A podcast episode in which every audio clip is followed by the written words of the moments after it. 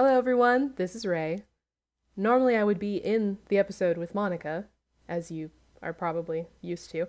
Uh, unfortunately, I was not able to attend this interview, which, after editing through this, um, I realize is a real fucking shame because because this is incredible. Uh, the following episode's gonna deal with some pretty heavy stuff, so I'm putting a content warning ahead of it for uh, well, we're discussing the Holocaust in some pretty real terms, and there's gonna be some frank discussion of anti-Semitic violence. If you want to skip it because of this, completely understand. But I hope that you don't because because honestly, this is I don't know if we can do interviews again after this. Um, I spent like five minutes trying to figure out how to intro this, and I think the best thing to do is just get out of the way and let you hear it. So here we go.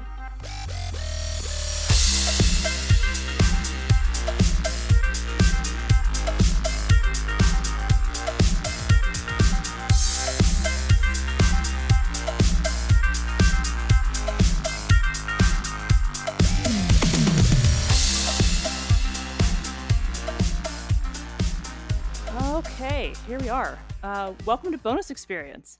Um, this is a podcast with a deeper look at the play experience and the finer details of running and writing games. Normally it's a we, but uh, tonight it's just me.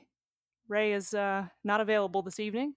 Uh, and I am a queer woman speaking with authority about games, and I am going to swear, probably, maybe. We'll see. We'll see how the mood takes me. Uh, and if you have a problem with that, you can die mad about it. Um, tonight we're doing another interview show. Uh, and normally it's the two of us and we're goofy and we're fun and we're full of bullshit. There are. See, I said I was going to swear. Um, but today we're going to do something a little bit serious. Um, we have a, an interviewee here. Um, and this interview will likely contain a discussion of heavy topics. So um, if that's a thing you're sensitive about, consider this a content warning. So, Jessica, or should I call you Dr. Hammer? Uh, please introduce yourself. Uh, Jessica's great. Um, Okay. I am the. I, I, I, my official title is kind of a mouthful. I'm the Thomas and Lydia Moran Assistant Professor of Learning Science at Carnegie Mellon University, uh, where I teach game design and I also study games. Um, but I'm here tonight wearing my hat as a game designer together with Moyra Turkington. Um, we created a game called Rosenstrasse as part of the Warbirds Women's Game Design Collective. Um, and this game deals with, as you say, heavy topics. Um, uh, uh, particularly, it's a game about the Holocaust, because one of the things that we're interested in doing is unpacking and uncovering women's stories from history. And we thought that this was a particularly exciting story for us to tell. Yeah. Wow. Um, and so uh, I know that Mo also had the opportunity to be here, but she couldn't be here tonight. So I guess we're we're partnerless this evening. Yep, that's right. Just you and me. yeah, just you and me. All right. So um, going off of that, how about you just tell us what Rosenstrasse is about? Like, Absolutely. What's this game about? So, uh, Rosenstrasse is a tabletop role playing game. It's for four players and a facilitator. And uh, it takes place in Berlin between 1933 and 1943. So, you can tell by the time period that we're going to be dealing with some heavy stuff. Um, it follows the marriages between Jewish and quote unquote, you can't see it, I'm doing air quotes, Aryan Germans um, who were married to one another. And there were a number of such marriages under the Reich. Um, and these uh, couples were in this really interesting liminal state. Uh, they were affected by many of the um, persecutions against Jews, but they were relatively protected compared to other Jewish families because one of the partners in the marriage was not classified as Jewish. Um, so the game tries to explore, we call it 10 years of a marriage in three hours, um, exploring what happens to these marriages as the pressures from the Reich become more and more intense. Um, and the game culminates with um, uh, the men in the Jewish men who were still living in Berlin, and there were Jewish men still living in Berlin in 1943, were rounded up. Um, and that included about 1,500 men who fell into this this category of uh, Jewish men in these mixed marriages. Uh, they were rounded up, they were um, imprisoned, uh, they were being processed to be taken to Auschwitz, and the women in their lives spontaneously protested. And these protests are known as the Rosenstrasse protests. What's really extraordinary about this story is that this spontaneous protest, this woman led protest, um, actually resulted in the Nazis releasing um, the bulk of these men. Uh, so these women just stared the Nazis in the eyes and said, "Give us our husbands back," and the Nazis blinked. Damn, I got I got a little choked up listening to hear you just listening to you telling me about that. Wow, yeah, it, it's it's an unbelievable story, and um, it's not a story you typically hear, and it's a story that complicates a lot of the traditional narratives about the Holocaust. Um, because it looks at the ways that Jews were deeply embedded in communities of both of other Jews, but also of non-Jewish Germans, um, and in, in this case, in marriages with them. And so it lets us explore um, both the the ways in which these families were experiencing the same things that J- Jews were experiencing, right? Families with no non Jewish members were experiencing the ways that they were protected relative to those Jews and also the ways they were persecuted relative to families that had no Jewish members. So they're in this really interesting liminal state. Um, similarly, these women standing up and resisting is an amazing story. It's incredibly inspiring. But at the same time, um, the, one of the things the game explores is they only stood up when it was their own partners on the line.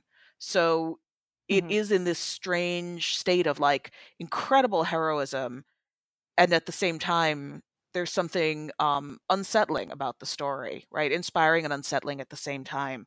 And one of the lessons for us from the, making this game and playing this game, running this game for people, has been you don't want to wait until it's your family, right? And that's one of the things that we're hoping to yeah. explore with this game. Wow.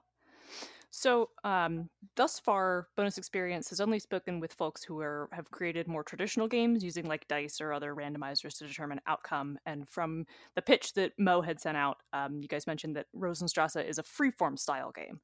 Um, so, tell us about how your game is structured and like what a player can expect from that. Um, I know I don't particularly know a lot about this kind of game, and I know our audience is is more games with mm-hmm. randomizers mm-hmm. type game mm-hmm. players. So give us a little bit of a one-on-one about what that 101 rather about what that's No problem. What that means. Yeah, look, there are there are different kinds of freeform games. So I, I just want to talk about some of the choices that Rosenstrasse makes, how it works, and why we did it that way. Um, in sure, Rosenstrasse, there are eight pre-generated characters: four male, four female, and they're actually assigned in pairs. So you're assigned a male character and a female character, and you're playing uh, the wife or husband of another player right? So as well as okay. the partner of a different player, right? So I might be playing um, your wife and I might be playing Ray's husband, right? So I would have mm-hmm. these two characters right, and they're right, totally right. they're pre-generated. You have some room to interpret them, okay. but um, they are who they are.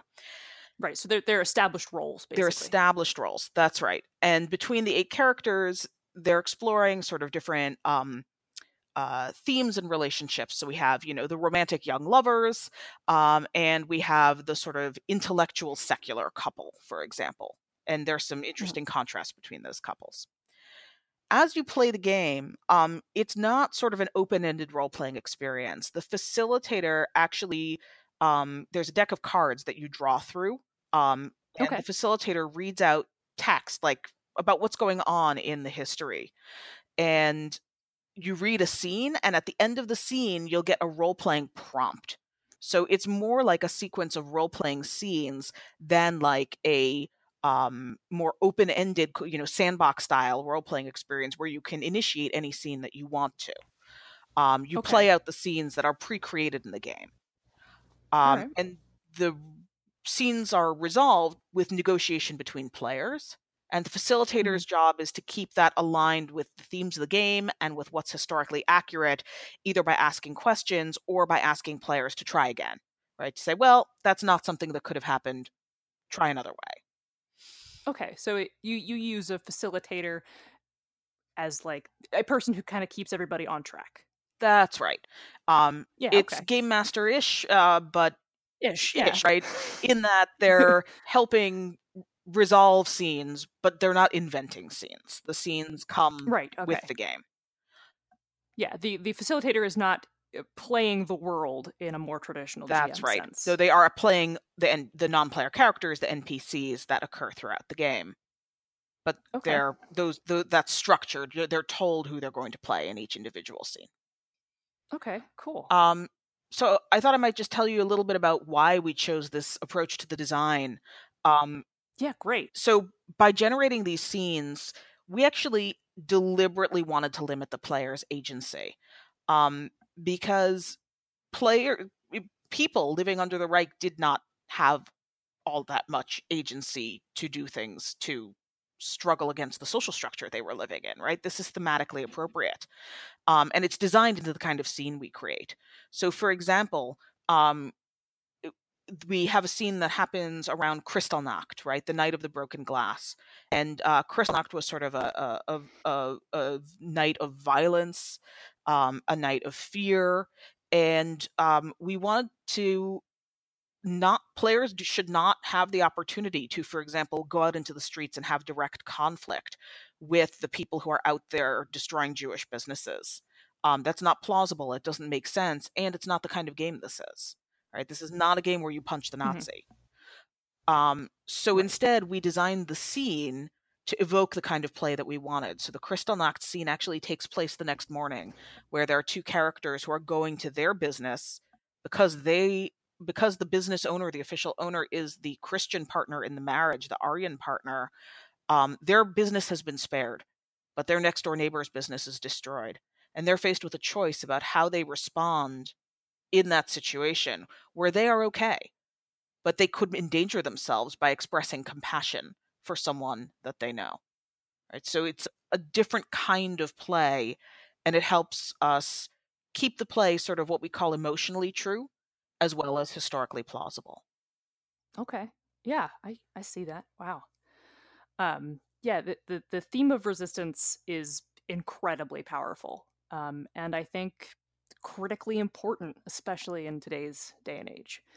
Um, Rosenstrasse also deals with heavy emotional subjects, uh, as we've been touching on lately through the beginning of this interview. Um, so let's discuss how best to approach these things Sure. safely and with respect. So the most important thing is that Rosenstrasse is an opt-in experience. We've actually spoken to um, uh, teachers who are interested in using the game in the classroom, and what we've said to them is Rosenstrasse should never be mandatory. We don't ever want it assigned. We don't ever want to make anyone play, um, and that is a critical piece of our design philosophy. That people should come to the game knowing what it is, and they should come to it because they want something the game can offer. Um, beyond that, within the game, we have um, a few layers built in because it is dealing with heavy stuff.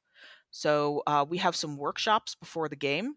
One of them is where we calibrate based on Mhm. people's prior experience and prior knowledge about the Holocaust. So we ask people to just share their relationship to the Holocaust. And this helps people understand the Mhm. personal experiences of the people that they're playing with. Um, it also helps the facilitator understand what they might need to be paying attention to during play. And we've had some um, quite amazing stories come out even just during the calibration workshop. For example, talking with um, people about their family's Holocaust history, both descendants of survivors and descendants of perpetrators, and recognizing that those experiences all come to the table. And at the same time, we have people coming in saying, Oh, yeah, I learned about this in school when I was in eighth grade, and that's it. We have people coming in saying, You know, well, um, there's no, you know, I never learned about this. I've never learned about this before. I know nothing. Um, because I come from a country where it's not wow. So uh, Mhm. it helps with the pragmatics of running the game, but it also helps people be sensitive to one another as human beings.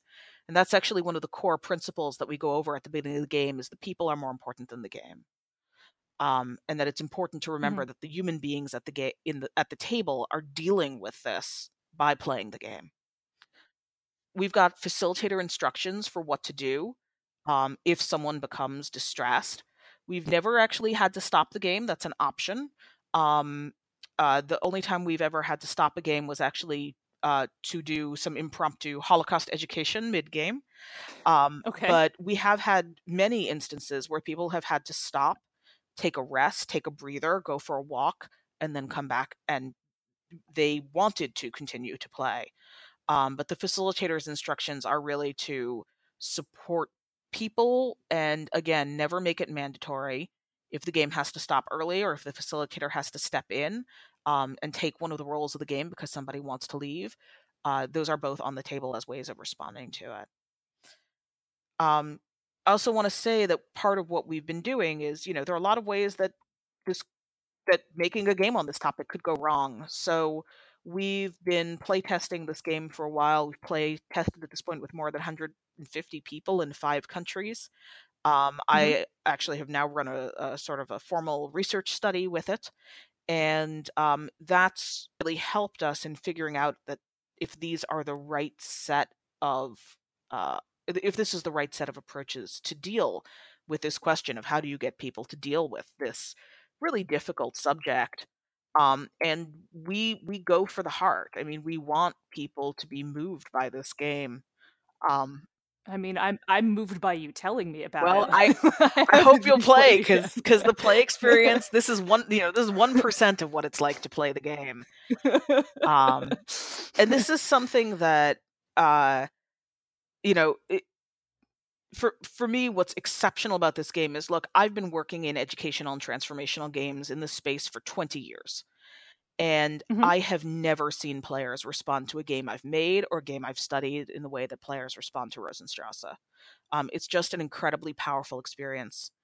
We have people reaching out to us months, in some cases, more than a year after they've played to tell us about how the game changed their life and specific things that they've done uh, from doing research about the holocaust to getting more involved in activism to going to berlin to visit the rosenstrasse memorial um, these are the kinds mm-hmm. of changes that as a researcher uh, you know you you dream about making that kind of change in a tiny percentage of your players and we've had an enormous percentage of people reach out to us which tells me it's the tip of the iceberg for the people who didn't think to tell us about what was happening for them uh, and that's part of why um, uh, we want to try to get this game to a larger audience is just seeing the way that people respond to it with the group that we've played it with so far.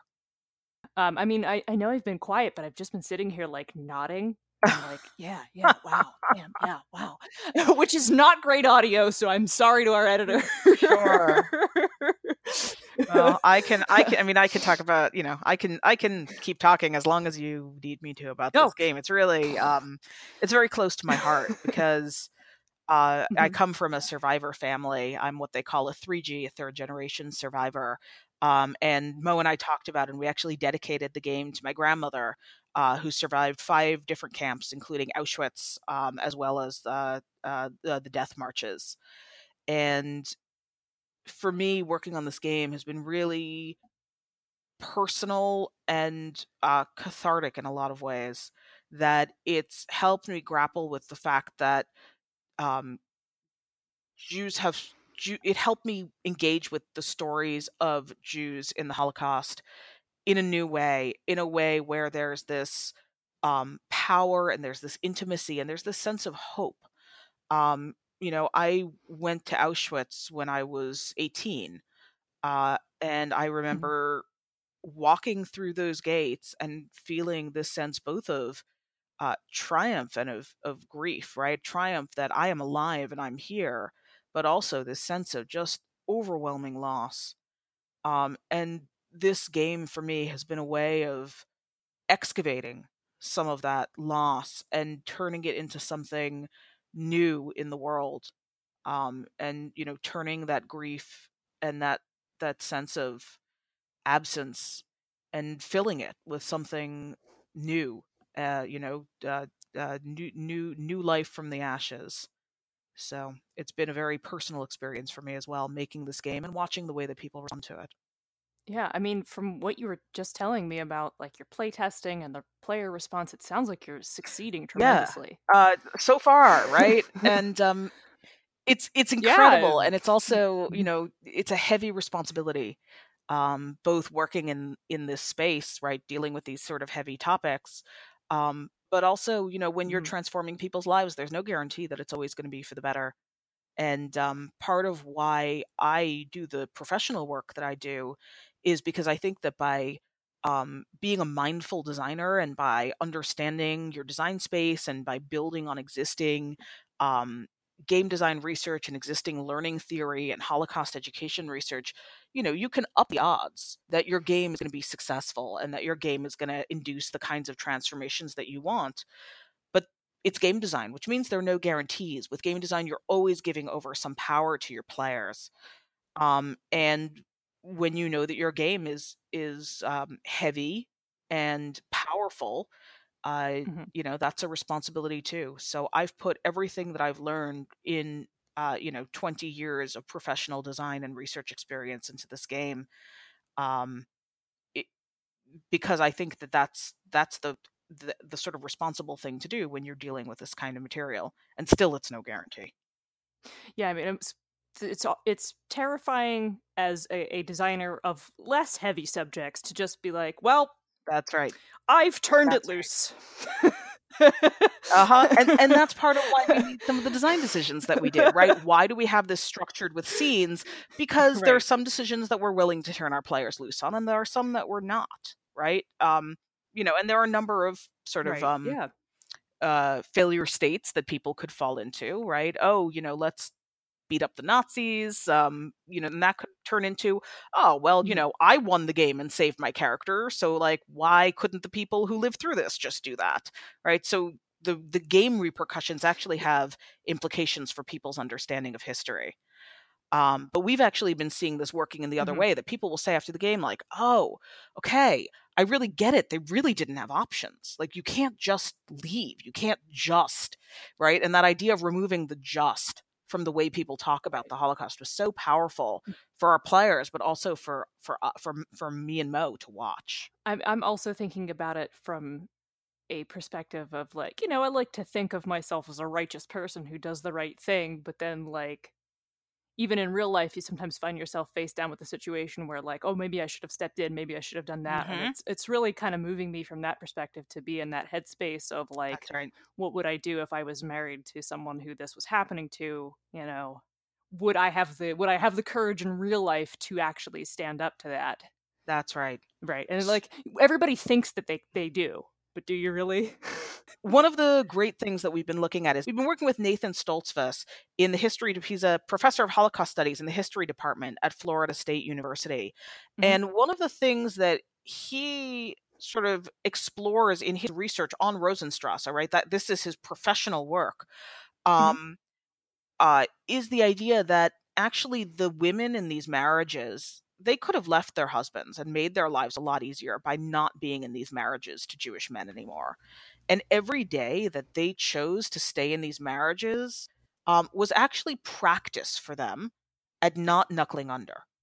And that that mm-hmm. practice can look very ordinary. And that's one of the mm-hmm. things that that we taught that he said about our game, right? Is that many of the scenes that we have are deliberately ordinary. And he was really excited about that choice, right? That it's about how do you um how do you feed your family? Um, you know, what happens when you need to move into a smaller apartment? What happens when you're not allowed into the bomb shelter because your husband is Jewish? And if you stay with him, how does that prepare you for when you're asked to do something bigger? Um, and one of the fascinating things is that we see players when they finally have the chance to stand up and participate in the protest as their characters, they feel this incredible sense of like relief, like, oh, finally we get to do something. Um, and right, finally we get to we get we get, we get to resist. We get to say no, and that's something that right. they talk about taking with them out of the game as well. That sense of like, ah, God, just doing something that feels so good. It does. It does. It does. Sorry. yeah. And we've had people say things uh, like, you know, exactly what you were talking about. I don't know what I would do in this situation. If this were me in real mm-hmm. life, my character was much braver than I am and then they come back to us later and said by the way i went to a protest because of your game and to me that's really um, that's what we want people to do we want them to find out about themselves we want them to practice we want them to try on these feelings and we want them to have this story of these couples right of the women who protested and of the men who endured the jewish men who endured captivity um, and survived um, we want them to have these mm-hmm. stories to look up to I was I was back to solemn nodding again, which again not great, not great audio. I should have warned you how much solemn nodding there would be in this. right, game. right. I should have we should have put us. I should put in the beginning not not so much a content warning as Monica spends the whole interview solemn Right, nodding. right well you know and it feels strange to me you know to me it's that it's that doubling right that i felt when i walked uh, uh, you know under that arbeit macht frei sign um is you know there's both the sense of like yeah this is really solemn and serious but at the same time right i feel the breath in my chest i feel the laugh in my throat like that joy that living joy being alive and being able to work on this and study this and play this game with people um it is it's worth laughing and it's worth being joyful and being serious doesn't have to preclude these moments of relief um we've actually designed some of that into the game because uh first of all unrelieved tragedy is both tedious and ineffective. Um Yeah. but also that you know even under the reich people had lives. People went on living as long as they were alive. And we want to capture that as best we can and make you feel that these were real people with real lives. They're actually all based all eight characters are are based on real people they're composite characters because we wanted to be respectful to the memory of the people who lived this but Mhm. we want you to feel that sense of like life is right even in the face of death and despair and destruction people go on living Yeah. So with that more solemn nodding, ringing endorsement, how about you tell our audience where they can pick this up and how they can support this? Absolutely. Rosenstrasse will be available on Kickstarter starting February 18th. Um, you can visit unrulydesigns.com. That's U N R U L Y designs.com slash Rosenstrasse. You can also follow the Unruly Designs page on Facebook. After the Kickstarter period closes, we'll make sure that there's still ways for people to pick up the game. Um, if you're interested in my own research on educational and transformational games, the best way to find my scholarly work is to search for my name, Jessica Hammer, on Google Scholar. And that actually also includes pa- some of the, our work on Rosenstrasse that you can find there. Okay. And if you want more of bonus experience, you can find the show at bxpcast.com. And we are, as always, part of the Misdirected Mark Network. Um, if you want to shoot us a request uh, for an interview, if you want to ask us questions, uh, if you want to ask us questions that we will then forward to Dr. Hammer, you can send them to bonusexpcast at gmail.com. Um, if you want to shout out at us on Twitter, if you want to follow us there, keep up with us. That's where we do all our updates and send out news and whatnot. You can follow us at bonusexpcast. Um, and if you want to follow me personally, don't know why you would, but if you want to, I'm at Zenith Sun. And even though she's not here, if you want to follow Ray, she is at Ray R A I underscore Cole. So, anything else you want to share? Uh, no, thank go? you so much for this interview. Thank you so much for having me. Um, hopefully, at some point, you'll get a chance to talk to Mo about the game because she has a whole other set of brilliant things to say. Um, until then, to be continued, I hope. Well, hopefully we'll get to talk to you again. Hopefully we'll also get to talk to Mo. Maybe at some point we'll get to Sounds talk to great. both of you. Maybe about another game. All right. Yeah. Uh, normally here's where Ray yells at everybody to get out, but she's not here, so I'm I'm gonna I'm not gonna yell at you. You can just and remember, change it if you want to.